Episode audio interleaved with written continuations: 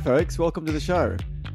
Today we speak with Lily Wu, a startup mentor and co founder of Wow Pixies. Wow Pixies is a social DAO that invests in women and diversity led projects in the NFT ecosystem. Lily talks to us about her experience as a female entrepreneur, how Wow Pixies is focused on helping create opportunities for women in the crypto industry, and tells us what to look out for next in the NFT space. I hope you enjoy the show. Please note that this podcast does not constitute financial product advice. You should consider obtaining independent advice from a financial advisor before making any financial decisions. Lily, thanks so much for joining me on today's show.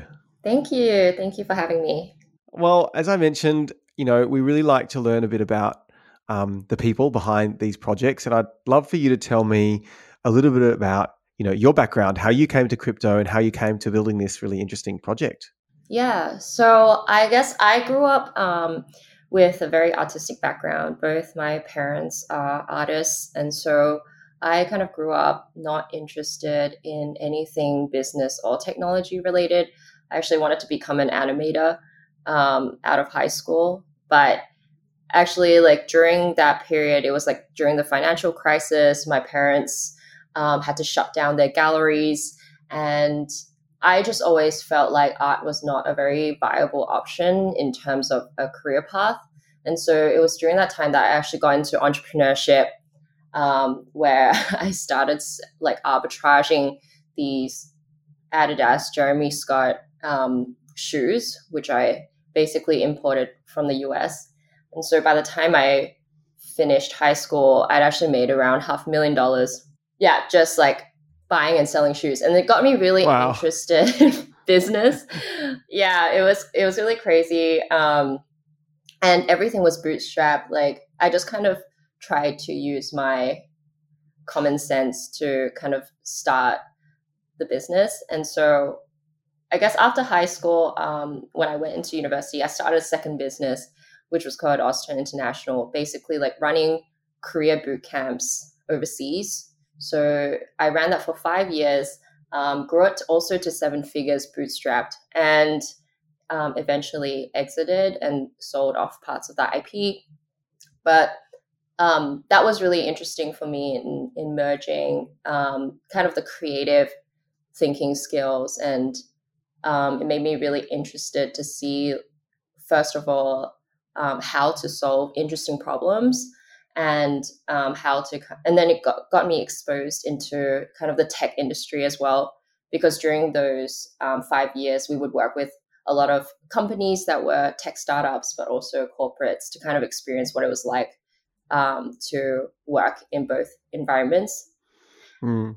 yeah and so um, eventually i moved to singapore and um, during that time i was kind of the head of programs for a edtech startup called New Campus, um, and that was really about designing kind of a program on interdisciplinary learning. Like, how can you apply, you know, concepts and mental models and apply them into different areas? And that was kind of the basis of how I kind of distilled creativity. Um, and then eventually, I I joined Stripe. Um, as a startup partner lead, working with different startups. So uh, building out the startup ecosystem within Southeast Asia. So it kind of sounds like a whole range of really random experiences. Um, and I always had difficulty seeing how I could piece together things that I was really passionate about in all these different areas, both in art um, and that sense of being able to apply the creativity that I've I've gained in art and how do I apply that in business, but also how does that apply into technology? And so mm. um, I guess I've always heard about cryptocurrency since, you know, 2015 when through my company we had worked with a um, crypto, one of the very early crypto startups. But I guess I was just never a very, um, just never really interested in trading um, and and wasn't that interested in kind of the DeFi aspects. But when it came to NFTs, I found that it was like finally a space where I actually understood. Also because I'm a very visual person, so it's great to kind of see um, you know pretty pictures that's what it, it started off with um, but it was also a way for me to finally merge my interests of art of technology of business um, all together mm. and so you know i was just like an observer and also a purchaser um, for in in the last year but yeah it was NFTs was something that actually got me interested into cryptocurrency rather than the other way around. Yeah. I mean, and I think that's one of the interesting themes that I've been talking to a couple of different people about, which is that NFTs have really opened up um, the, the, well, diversified the audience, I think, for crypto as a technology. Right. Um, so, yeah, I'd love you to tell me about before we jump into your project, you know, what was it about NFTs? And you, you mentioned the kind of visual aspect, but what are the, what are some of the things about NFTs more generally that you find really interesting? And uh, and yeah. I guess what my my guess is that they, they then led you to coming, you know, bring, bringing wow pixies into the world. But yeah, if you could tell me a bit about your your insight yeah. into NFTs. Sure. I think what the most interesting thing about NFTs to me is the shift in the business model. Um, I think it's a way where people can finally value creativity as something that's viable as um, an option to make make money essentially because you know you always have this stereotypical trope of like the the starving artist starving musician it just in society it's something that's not ever valued and i think you know with nfts um, because it is you know verifiable um, on the blockchain, it suddenly becomes this um, space where a lot of opportunities can now exist where it didn't exist before. So, for example, if an artist decides to create collection, like if my dad wanted to previously sell his art, he would just have to sell it once. But now, if he wants to um, create his own NFT collection, he can now get all of the secondary royalties um, from people buying and selling. And I can see that not just applicable to art, but in so many other different aspects. And to me, NFTs in the future may not even be a trend.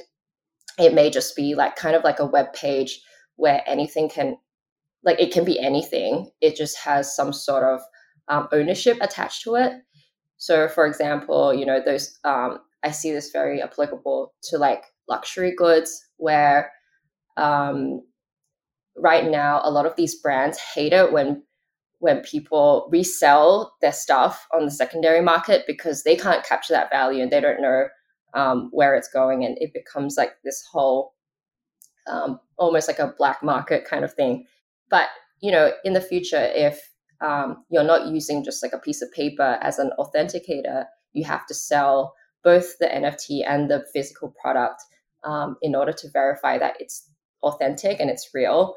And Hermes or like, you know, Chanel or one of those luxury brands can also capture some of that secondary transaction sales. Um, then it's kind of a very lucrative business model. And so um, it really also shifts um, people from being a consumer and being a very passive like observer into someone who is very invested into the success of this business or this creator. So I just think that, that that's super interesting um, to me. Yeah, I think you touched on some interesting points there. From my perspective, in particular, just the breadth of applications, even in even in the arts, full stop. But yeah. more generally, you know, I mean, you're right. NFTs, it's a it's a buzzword. It's another way of saying um, blockchain or smart contract or whatever the, the word is we want to talk about, you know, the, exactly. the, the technology stack, right? And so, so, and that's hard for people to get their head around. In fact, I think we need to start evolving the language a little bit. Yes. Um, you know, so that we can be more specific in in terms of when we're talking about NFTs as, um, yeah, profile pics. Okay, sure, or or digital art, or um, when NFTs are like wrappers, you know, because I've seen NFTs be be used as wrappers in in DeFi projects, and so yeah, I mean the language is so broad, and we need to kind of get a bit more specific. Well, let's talk right. specifically about your project then. So you know, you got really fascinated by this space and you felt like it spoke to you. Tell me about, well, tell our listener as, as well about Wow Pixies because I've I've been to your website, I've read the white paper. I mean, I've got a view, but I, I think it'd be great if you could tell me in your own words uh, about what Wow Pixies is and what it's trying to do. Sure. I guess, um, it, like you were saying, NFTs is such a broad space. It literally can be anything that is a non like a token um, that you really have to narrow down what it is about it that you care about and you know a lot of people in this space it's about flipping it's about making money which is great um, but for me it's really about where i can you know finally i can participate in something and put my money where i value and that in its entirety is is what um, Wow Pixies is really about. So we are a social DAO, a DAO being a decentralized autonomous organization where um, community community members use the NFT as a voting power um, in order to make decisions in the direction of where this kind of organization goes. Um, but we invest specifically into women and diversity led projects. And so in the past one year that I've been in this space, which is not a very long time, but I just have been very attracted into um, purchasing up a lot of different projects that have been women artists, women founders. And I just found that they were so, just so undervalued. You know, you would have CryptoPunks or Bored Apes or literally any other project. It would just, you know, fetch ridiculous prices. Maybe not ridiculous, but like I don't know, this whole space, the amount of money that's in it is ridiculous to me. But um, women led projects have fundamentally always been extremely undervalued. And I think that's kind of reflected in the real world as well. Um, because I currently work a lot with VCs, a lot with accelerators, I'm in the startup ecosystem for the past decade. The reality is that the people who have these this kind of power in making investments are usually wealthy white males. And there is kind of this, um, you know, uh, unconscious bias where they tend to invest into things that they are familiar with. And so statistically, it's just atrocious in terms of um, the amount of money that's put into women led startups is only 2.3%. And this was like a biz- Harvard wow. Business Review statistic. that's across all industries yeah, exactly, like VC mm-hmm. funding um, mm-hmm. into mm-hmm. women led startups. And it's kind of this cycle because the less funding that's put into women um, startups, it means that they have to be a lot more resilient and they probably bootstrap. It's kind of this cycle. Um, but the ones that do end up getting funded have statistically had 100% more return. And so um, when I look at this new space where it's not controlled by a small subset of people from a certain demographic, but actually we have the power to also put money where we want to put it in. Um, so for me, since I'm already very passionate about this particular area, I just wanted to support like other women. And to me, I feel like um, it is a good long term bet because usually when they start these projects, it's for a certain impact and certain cause. And so, especially with the NFT space, with the amount of fluctuation that it has on a daily basis, you really need to know your why in order to even like survive through the bear runs, um, where it can be months on end, which is a very long time in the NFT world. but um, you know, these women have also had businesses for the past decade, so I know that you know, even in this kind of, it's just kind of a new medium for them in order to um, grow like their own mission on what they want to achieve. Um, and so, yeah, that's why for us, we are more like an amplifier of other communities and other NFT projects um, and helping uplift these projects, but also as a gateway to onboard more women into the space because the reality is still the reason also why um, these women projects take longer to to actually see the prices increase is be- because you know more than 80% are men in the space. So usually people like to buy things that they can relate to or that they have cultural reference to. Um, and so we need to on but the moment we onboard more women into the space then that will kind of change that dynamic yeah, it's definitely male dominated. It's a really interesting way of thinking about it. What one just just so we can reverse back a little bit, just just explain for me. So you guys, and tell me if I'm wrong here, actually. So you guys are a, a DAO, but are you investing in just NFT projects, uh, or are you investing in broader uh, projects in the in the crypto space, or are you investing outside of the crypto space with the with the proceeds of the DAO? I think right now we're investing mainly within the NFT space, but eventually we're going to diversify the verticals into other spaces as long as um, they're women led as well. Mm-hmm. So for the time being, we're just starting with NFTs. So, in in you know a manner of speaking, you're you're you're somewhat of a, a decentralized VC for for women led projects. Yes, um, but we have to be very careful about that, just because um, right now with the whole legal compliance of DAOs, it's seriously the Wild West. And because this is a podcast, maybe my words will kind of, you know, extend into the, the future. And um, we just don't know what the implications are at the moment. So that's why we're kind of also seeking legal advice. It's one of the challenges navigating the space. Mm. Um, so we don't also don't want to become a security so we've been kind of more careful on how we word what this is. Um, mm-hmm. So I would say it's more like a, yeah, like a social DAO that it does invest into women projects. We all of our gains kind of go back into one building up Wow Pixies as a project, but second, in order to also help and amplify um, other projects and be, kind of become an extension of their communities as well. So, for example, people who are within our community who want to for example, be a part of the World of Women community or the Boss Beauties, they might, might not necessarily be able to afford their prices. Um, mm. Um, but by having it within our DAO vault, um, because they do a lot of things like airdrops, they do a lot of things um, like free mints, we can then distribute that um, kind of like airdrop or raffle out these um, you know, free airdrops or free things back into the community as well. That's really interesting.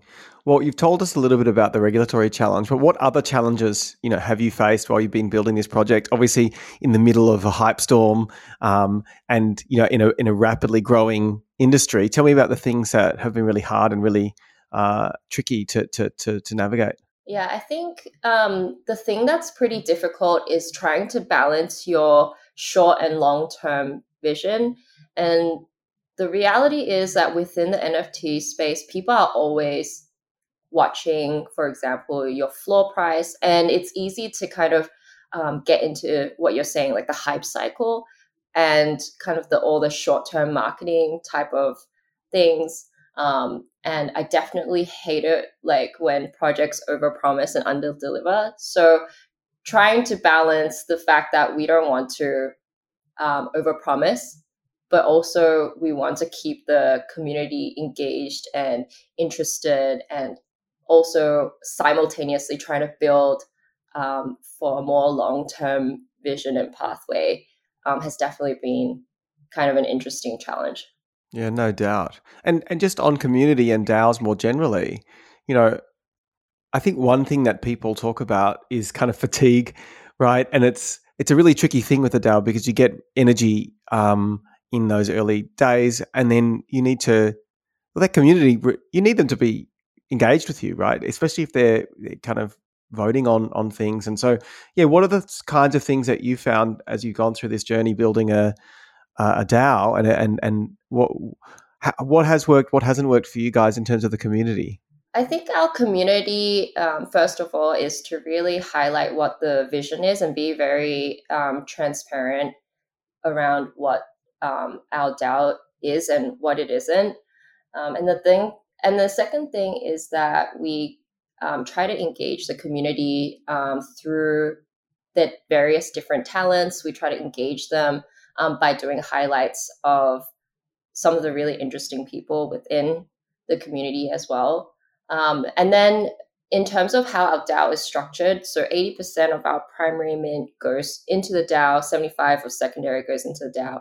And so how our DAO currently works is that everyone can put in their proposals.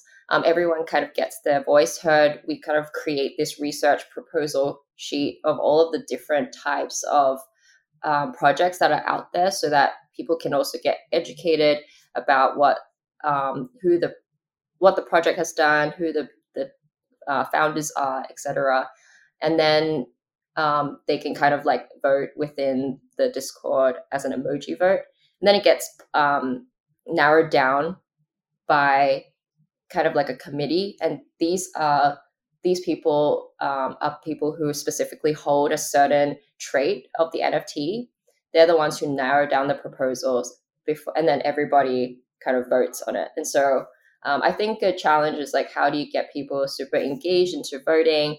And so we're just experimenting as well um, on how to mm. do that, whether it's giving out perps when whenever they do a vote and maybe in the future they have some sort of utility. If you vote enough, you can kind of um, you know cash it in for something or exchange it for something.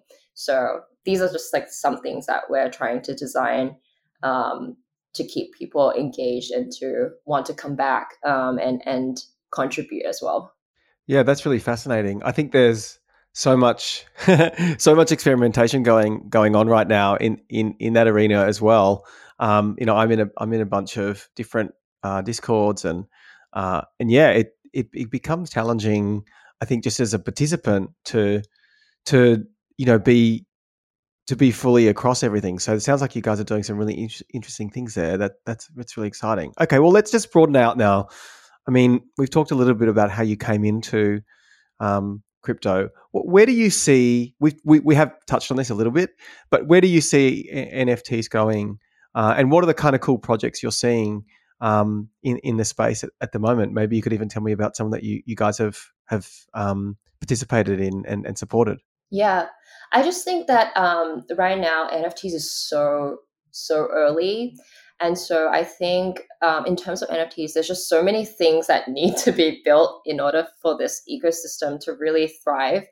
And, you know, I don't doubt there are a lot of um, possibilities and there are a lot of challenges as well. For example, you know, um, with this kind of Wild West opportunity, there's a lot of scams as well as um, artists getting their their um, stuff stolen and and having fake projects. And it just proves to me that you know the space is so early that they it just really needs someone to build out just basic um, infra, like identity layer for example in order to verify that this is your your collection.